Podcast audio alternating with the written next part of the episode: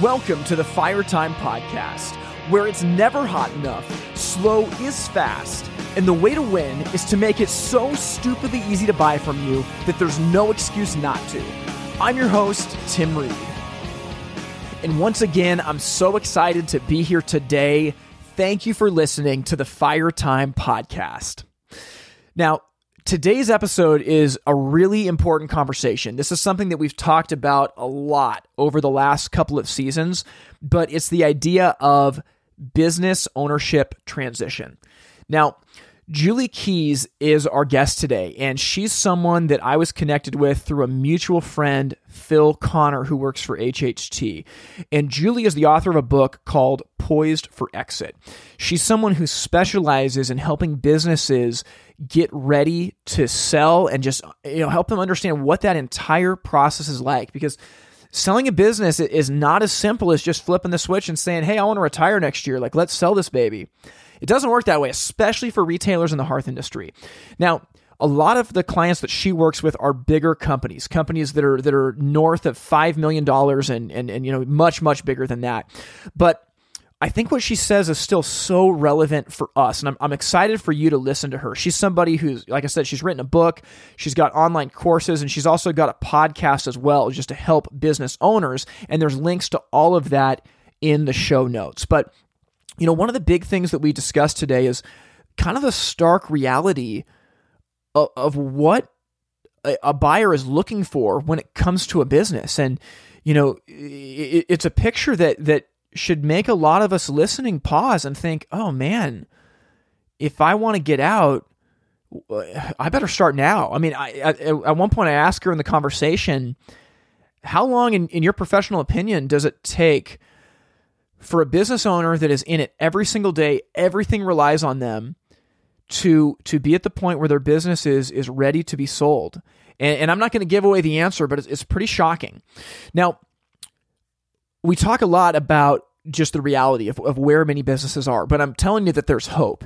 And as, as we go through the conversation, she paints a picture of what life can look like for business owners. And, and it's it's beautiful. I mean, you know, while this is a conversation that largely revolves around selling a business, man, she she paints a picture of, of you know, let's say let's say that you're in your early 60s and you haven't invested in systems and processes for your business, but you start now. You get your books in order, and, and you start delegating authority. What would happen if in a year and a half to two years you could be at your cabin two to three weeks out of the month and you make high level decisions for your business? You have some periodic phone calls but you have a general manager in place that really runs most of the day to day. You're still the owner, the business hasn't sold, but it's become a passive stream of income with a lot less input from you so that you can travel, enjoy time with your loved ones, and do the things that you've always wanted. I think that sounds pretty good, and I can't wait for you to hear this conversation with Julie where we dive into all the details to make it happen.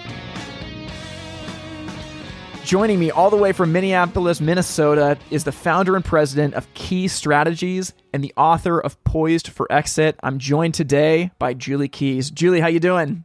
Doing great, Tim. Thanks for having me on the show. Oh, my pleasure. You know, it's pretty cool. So we got connected by Phil Connor, who's a mutual friend, and he emailed me and said, Tim, you know, there's such a need for businesses to understand transition planning and, and how to even go about you know selling their business or or you know passing it off to their kids and you've got to talk to Julie because she's an expert and he's absolutely right. hmm. Well, thank you. There's always something to learn. yeah, and I'd, I'd love to talk to you. So, so you're an author of this book, Poised for Exit, and this is just such a hot button topic in our industry right now. Why has this been such a, a passion project of yours to help business owners transition? Well, that's a good question. I think that it's kind of multifaceted. So, first, I'll share that I've been an entrepreneur my whole life. And I've been through my own exit experience, and it wasn't the most pleasant exit experience. And and and you know, growing up in an entrepreneurial home, both of my parents were um, business owners. Their parents were business owners. So to have that on both sides of my family, and then my parents as well, and now my you know myself and my two sisters, we all own our own companies. we just were raised that way. And and I saw good things and not so good things. You know, we had family businesses in the mix of all of that too, farming business, banking business. You know, leaving a legacy isn't as easy as you think. And there are different talents and skills that people have that they bring to the table that may or may not emulate those of the previous generation. And so I've always just had this passion, I guess is the word. I hate to use the word passion because it's kind of overused right now, I think. But I really have been committed to the small business community in this country, you know, not just in my own area where I live, but but all over um, because I've lived it, because I lived it during my upbringing, but also in my adult life. I know how hard it is to own and, and operate a business. And and sometimes the business really owns you. You feel like you don't even own it anymore, right? Yeah. And so that's that was one of the reasons why I got into this, why I wrote the book, because I wanted to help people, especially women, because I lived through all that too. It's kind of different for women. But I really wanted to help business owners to be able to exit on their own terms and not make the same mistakes that I did, if that makes sense. That's yeah, that's so good. And you know, you talked about not having a great experience with your first, you know, exit transition of a business, mm-hmm. but can you paint the picture of like what's what's a worst case scenario? I know that there's a lot of business owners listening to this that are in their 60s. They've been doing this for a number of years and and they're and they think like well at some point I'll just be able to sell the business but it's not quite that easy. Can you talk about what's the, what's the worst case scenario if you don't get your business ready to sell? Well I think that worst case scenario is possibly a matter of opinion so I'll just give you mine all right? Sure. In my opinion worst case scenario would be that the business is not sellable that I can't even sell the assets because they're either antiquated or they're not worth anything or I don't have any. And then I have to shut the doors and, you know, file a business bankruptcy. I think that that would probably be the worst case scenario. and that's not what we want. We no. you know, we want to we want to be able to make it to where you sell it for a profit, your legacy continues, and the the business owner pays you a fair market price, and then is able to make money for years to come. Like that's what we want, right? Exactly. But it doesn't. It doesn't just come because we hope for it. Okay. I think that business owners sometimes have this mentality that because they've worked so hard for so long that they deserve to have a good outcome. And I wouldn't argue with that. They do deserve it. But if they haven't planned for a good one, they're not going to obtain a good one. And hope is not a strategy. Yeah. Okay? Well, let's get real practical here. I, I feel like I've, I've got this consulting time. I want to, I want to, you know, just imagine that, that you're consulting with all of our, our audience members here let's let's start with how long do you think it takes to to get a business that has not ever thought about selling mm-hmm. to get to a point where they're really ready to sell the business?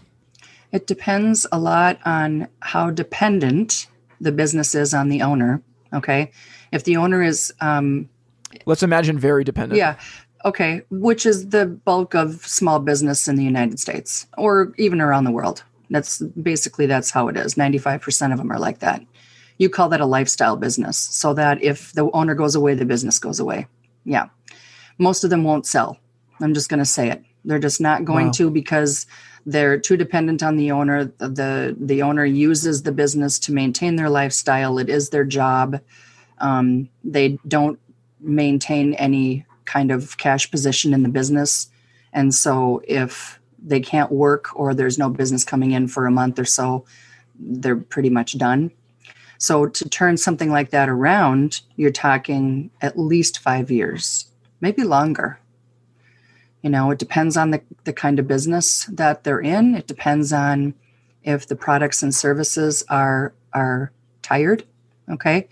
If they need to be expanded, like is there a way that we could scale the business? Is there a way that we could delegate some of the work that we do so that it isn't completely dependent on us? If the business owner is the one who signs all the checks, if the business owner is the only one who can move money around or um, not necessarily move money around, but who can make decisions about money, yeah. you know, paying bills and making deposits and signing paychecks, you know, making decisions about purchase orders, whatever it is, if they make all of the decisions and no one else really has any power to make any, then they can never leave. And that business owner is the one who also probably never takes a vacation. Yeah. Because they can't. They can't take a vacation. Even if they do, they're still on duty. Yeah.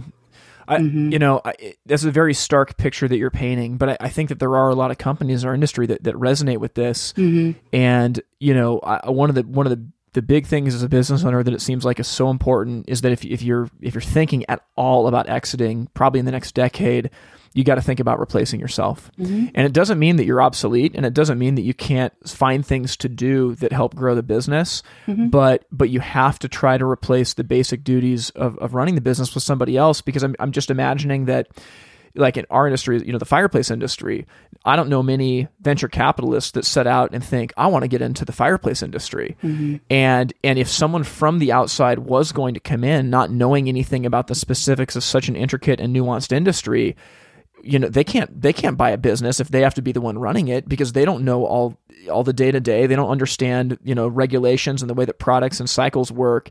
They need to have a business that can largely run itself and they slowly come into it and understand it. Mm-hmm. you know I, I think that that's something that we don't think about enough. Well most people start a business not everybody but most people start a business because they're really good at something or they really like a certain industry or have a certain social concern that they want to follow, right? And they aren't necessarily really good at running a business. They're good at the technical side of something. You know, let's just say, for instance, a law firm. Let's just use them as an example. Sure.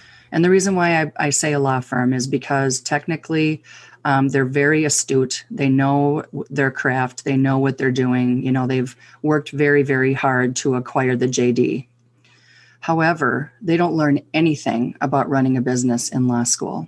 And so that's why a lot of small independent law firms aren't making any money because they don't know how to run a business or they become acquired by a larger firm.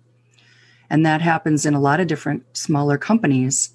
And it doesn't mean that just because you're a smaller company and you're a lifestyle business that you don't have anything to sell. You could. You you just need to work on um, figuring out what that is right now. Say, for instance, sure. um, say for instance, you have a, a, good amount of inventory, or you have a prime location where your business is located. Yep. Maybe you have a really valuable customer list, or you have a brand that's recognized uh, very well in your area. Um, maybe you've got a couple rock star salespeople. Those are all assets. Okay, those are all assets that a competitor would probably be interested in. So you really need to take, yeah, you got to take stock of what you've got. Yeah, that, that's really good. And so if we if we imagine that you know a, a, business owner is thinking you know hey in the next two to five years i, I gotta i gotta turn this thing around. And mm-hmm. you know they're in, in in two years they're not going to get to the point where they're able to go to hawaii for nine months a year. But but i do think like if you are really willing to work at it over the course of a couple years you you can really do a lot to start to build some of this infrastructure.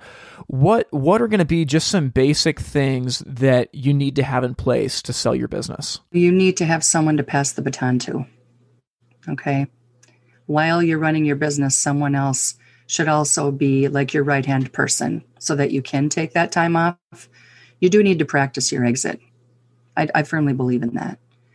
And, and and if you're so small that you can't afford to bring someone in, then then then what you can do to build um, value in your business is to make it as turnkey as possible, so that someone else coming in who is going to take over for you and work the business like you have can can come in and hit the ground running. They we don't you know antiquated systems, um, intellectual property that's still in people's heads. I find that all the time. Nothing's documented. No one understands. You know, I couldn't come in and, and figure out what's actually happening because there's absolutely no documentation of it anywhere. It's all in the heads of the people who work there. Yeah. Okay.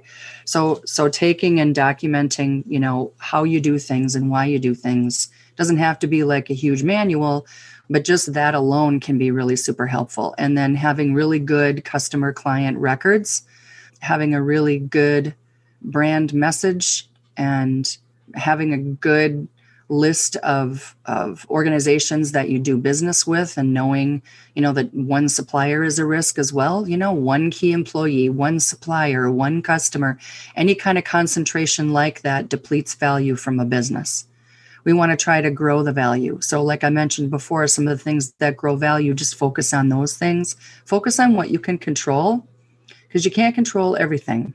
And you're not going to be a multi million dollar company overnight if you're only doing a half a million right now. Mm-hmm. So, but it doesn't mean that you can't do something. I think that you just read some books. If you haven't read any books about how to prepare for a transition, read some books. You know, my book is going to be super helpful. There's other books out there. John Warrillow wrote a book called Built to Sell. And that's a really good book too because it explains, it's basically his story of how he owned a company that was not sellable. It wasn't transferable at all. It was all about him, and he had super high customer concentration, you name it, right? And they were robbing Peter to pay Paul. They didn't have cash, and you know, on and on it goes. But he changed that. He changed it around, and he wrote a book about it. And now he has the value builder, you know, score that you can take. Um, I'm giving a commercial here for John Warrillow. Um, but anyway, there, but there's other there's other books out there. Walking to Destiny that was written by Scott Snider. I'm sorry, Chris Snider from the Exit Planning Institute, which is where I got certified as an exit planner. Super good book. Tells really good stories about clients that he's worked with and how they turned things around. So anyway, uh, maybe I'm going on too long about that, but I just I, I think that reading is a super good way for people to to really kind of apply what they're reading and what they're learning to what they've got going on in their own life. No, this is so good because w- what I think about in our industry, I think generally speaking, many retailers in our in our industry skew to the older side of the spectrum, and, and most haven't put their businesses in a place where they're they're really ready to sell. Mm-hmm. I I had someone I, I know that has purchased a number of of uh, fireplace stores tell me, Tim, I will never pay more than hundred thousand dollars for a, an entire business. Wow. Um, because he said that because he said when I go in and the books are a mess, they don't know what they have in inventory, they have no systems and processes. Mm. No one no one's going to be able to offer more than that, so I can come in at a very low price and get the business, but since I know the industry, I can turn it around and you know, that's that's what this this person does and you know, good for them. But I think that even though this sounds really depressing, I think that there's actually something incredible about the businesses in our industry because you think about this, and, and many of them are going to be between one and a half and three million dollars a year. And even with ownership running all kinds of personal expenses through the business, many of these businesses can be clearing a 10 to 12% profit net at, at the end of the year after paying themselves, everybody else. And and I think like that's a lot of money. That that really is a lot of money for somebody that is looking and and and and, and this is with the business like not having the systems and processes to where like it actually probably could be like a four to five million dollar business with just a little mm-hmm. bit of mm-hmm. work. I think that there that there is something to these businesses where if you're listening, like you shouldn't feel dumb, like, oh, my business isn't worth anything, I can't do it. No. Um, rather, I, I think that you should realize like, you know, there's probably a decent amount of money in your business because I, I know that, you know, retailers can do really well in our industry. There's just not the fine tuning to show people on paper that the business is worth something because you know a lot of companies haven't kept retained earnings in the bank like you said they have a weak cash position and they run a bunch of personal expenses through it so they don't have to pay taxes but by backing those things out and actually showing that this business pays everybody pays the general manager and clears a really healthy net that starts to look really attractive. You can definitely make things look better by just normalizing your financials like you're talking about. The look back period for you know any buyer is generally three years. So they're going to want to look at three years financials which means that if you start today then you've got three years to clean up your financials so that they look good the most important part of those three year financials though is the last 12 months so the trailing 12 months is what uh, they look at you know the most stringently but the last three years okay so you know like you said taking out the personal expenses, um, paying yourself a decent wage, whether you're paying yourself too much or not enough, that neither one are good. Okay. Oh yeah. Because if you're not paying, you know, if you're not paying yourself enough and someone's interested in buying your business, then they're going to look at it and go, well, you're only paying yourself 40 grand a year, but you should be making 150, but the business can't support 150. So I don't think I could buy this business because I need to make 150. Yeah. You know, I mean, Yeah. A business owner should make 150 minimum with a small business. Anyway, that's just my opinion. Yeah. Are, are you a fan of going out to like work with a brokerage to, to find a buyer for a business? How do you recommend trying to find a buyer? Well, a business broker is an important relationship to establish if you know that you have to sell externally. Okay. So a third party sale means that you have no one internally to sell to. You don't have a management team that's interested or qualified. You don't have a family member that's interested or qualified, and you don't have a partner who wants to buy you out. So you got to go third party. And if you're going to go third party, you're either going to work with a business banker or you're going to work with an investment banker. And the difference between the two is an investment banker works with larger companies, but the difference also is an investment banker is regulated by FINRA, whereas a business broker is generally regulated by the state that they sell in. And they, it's usually a real estate license that they have to have in order to be able to sell a business with some additional education. But the continuing ed and the governing body is going to be the commerce department for the real estate license because a lot of times smaller businesses have got real estate incidentally too if you own real estate your business owns real estate um, it's always going to be two separate transactions so your real estate is a transaction your business is a transaction not everybody knows that Oh yeah. and your business should not be owned by you as an individual. I would just sat in on a meeting yesterday with a client and and an attorney. We were talking about his internal transfer that's going to be happening soon. And the attorney said, So how do you own that building? And my client said, Well, we own it individually. And honestly, I had in my notes that they had it under an LLC. And so when he said that, I was like, Really? I Mm. thought you said you owned it under an LLC.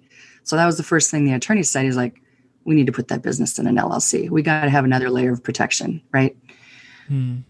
So, so it sounds like in our industry, most companies would be working with a business broker if they sold to a third party, and there's nothing inherently wrong with that. But the business broker is going to take a cut, right? I mean, like, what kind of a percentage are are they looking to give to a broker? Usually, Yeah, it's usually 10%. Ten percent. Um, yeah, and the brokers are going to work, like I said before, with the smaller businesses, 10 million in revenue and under. And I would never just work with one person that I met. I would always, because I know.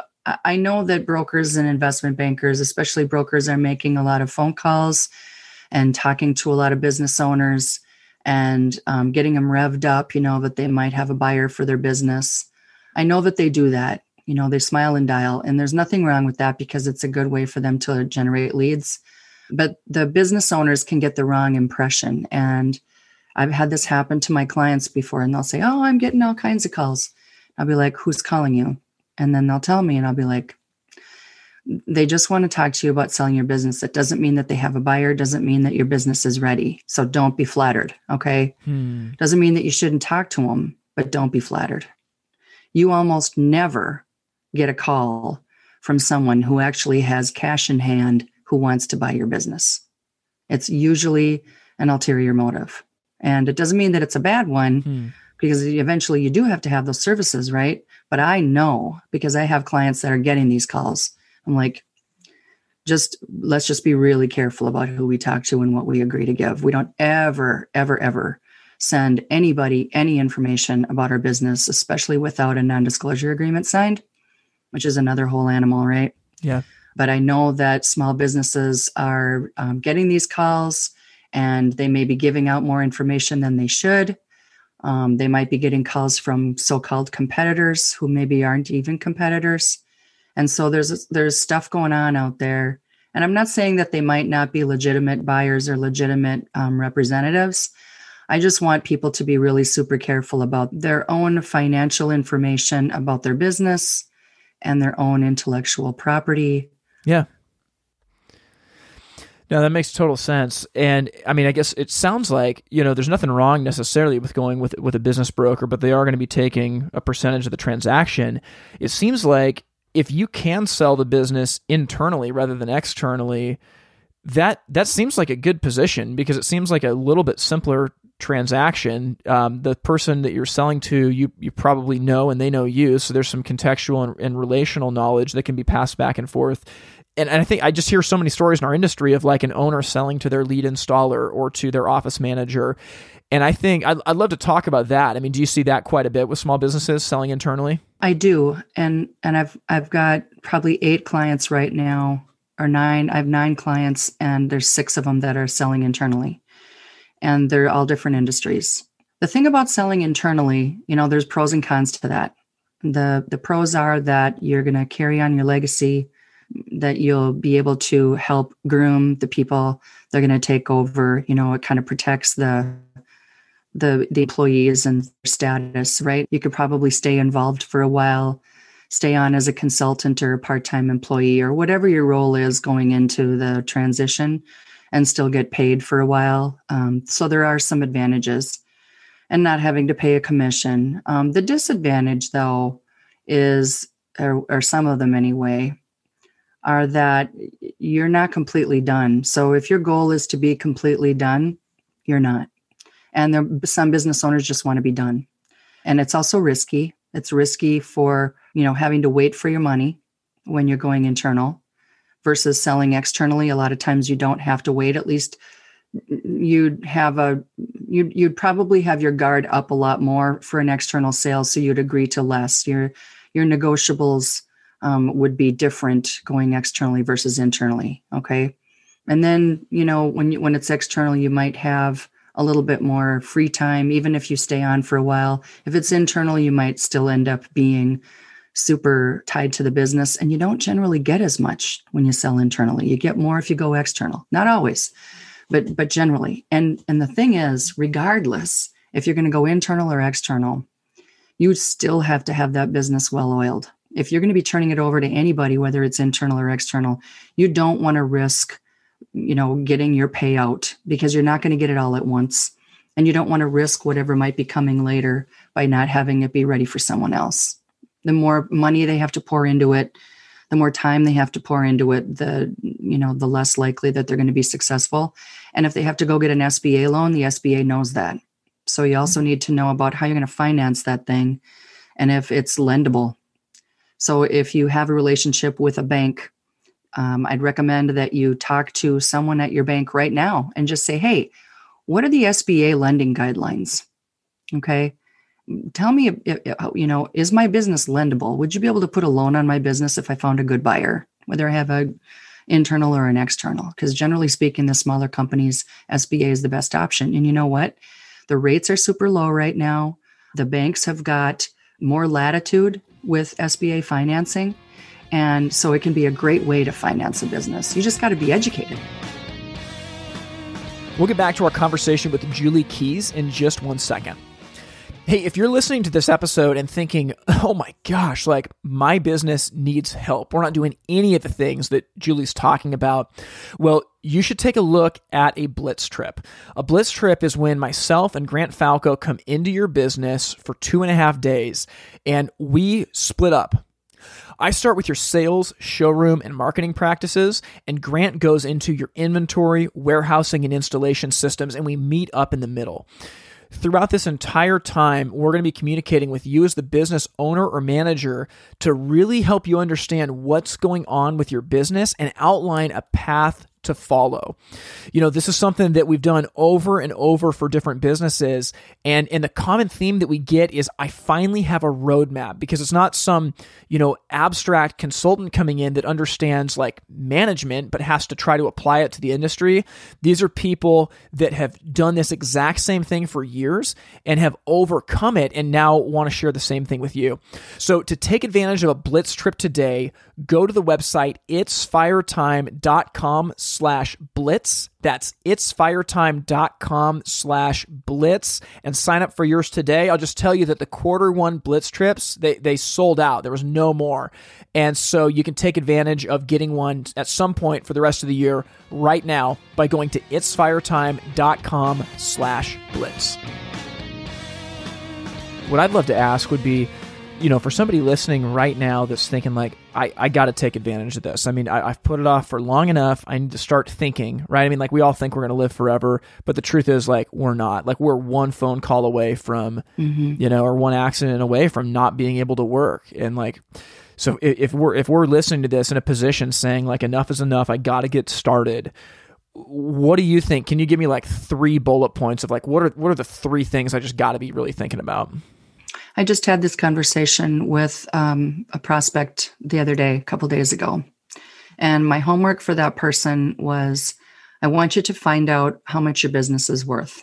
So if your accounting firm can't give you a good number on what your business is worth, then find a company or get a referral to a company that can give you a range of value or a calculation. You're not looking for a full blown valuation, they cost a lot of money. Um, but to get a baseline valuation or a calculation is somewhere going to be between, you know, two and five thousand dollars. Okay, and it's worth it. You need to know. Oh yeah, know what it's worth. So do that, and then your next thing is if you don't have a relationship with a financial planner, you need to establish a relationship with a financial planner right away. And I mean a planner, not somebody who sells products. You know, we're not looking for someone to sell you some stock or an insurance policy.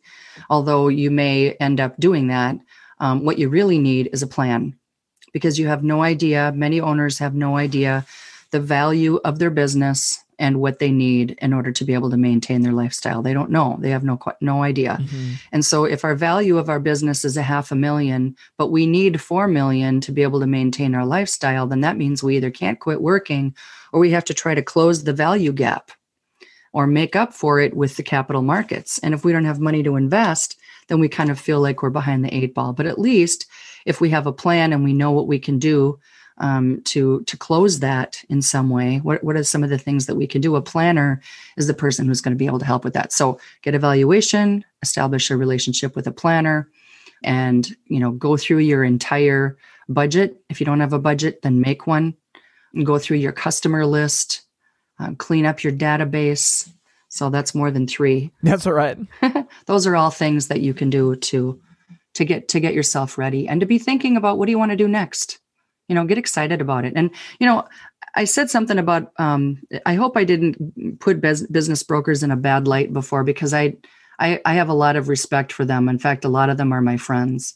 I just know that there are people out there that give them a bad name um, with some of the tactics. And so you just got to be really careful. But you know, if you're going to go external, you're going to need a broker. And the sooner you have a good relationship with the broker, the better off you'll be. And I would interview two or three people, um, decide on the person that is the best fit for you, that you feel like you like the most, that could do a good job, and that wants to establish a relationship and give you some help, and then stick with that person. That's such good advice, Julie.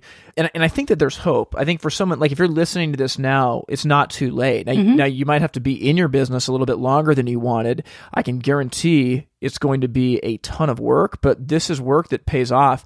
I mean, do you have a success story about someone you've seen that's been able to turn around their business and get a great return for it? Well, I think not so much that, although that does happen and I have those stories too. But I think when we're talking about a smaller business, we may be talking about someone who isn't able to sell the business because they can't afford to. And I understand that that that is out there, right? That that happens. And and it's probably going to happen more now just because of the way things have occurred with the pandemic. People have lost some enterprise value and they may have to stay longer. So what? If you own your business until you die. Um, and I have a client that I'm working on with this because they thought for sure they had to sell, they had to sell. I said, why do you have to sell? Why can't we just uh, groom some people, your key people, over the next couple of years to take over for you? And the two of you can spend more time at the cabin. You can do the traveling you want to do, but you're still engaged in the business. You're still making high level decisions. You're still involved. You're just not there every single day, day to day. Julie, why can't we do that? You just nailed the dream. I, I really think that you nailed the dream for retailers in, our, in yeah. our industry. And I think that's very possible.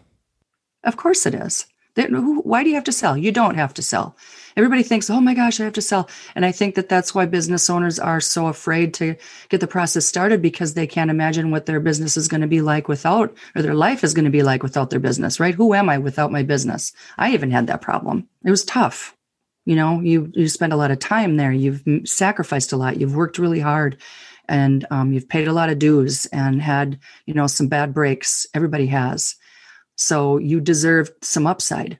And I think that if you can really, um, you know, like I said, read some really good books, hone in on some of the best uh, strengths of your business, focus on those, and get some people to help you with some of the day to day stuff so you can step away and start really thinking about how can I grow this thing? You know, so put your head up, get your head up, and, and, and instead of looking down, right? It's the adage of working on your business versus working in it.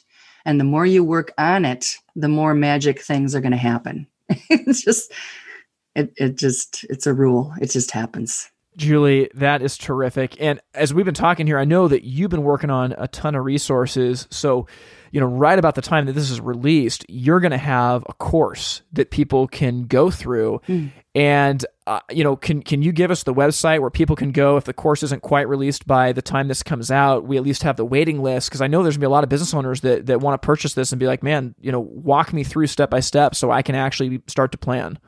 Absolutely. Well, the the course today is called the Business Transition Readiness Course, BTR, Business Transition Readiness. And I may be changing the title, I'm not sure, but um, I'm in the process right now of taking that that course from a Zoom platform into an online course platform. And so we're going to have a waiting list available at the Keyes Strategies website. So keyesstrategies.com, and that's spelled K E Y E and the word strategies.com. Amazing. All the, all the link to that in the show notes too. Great. Awesome. Julie, this has been amazing. I appreciate you being here and, you know, thanks a ton for just bringing such value to our audience today.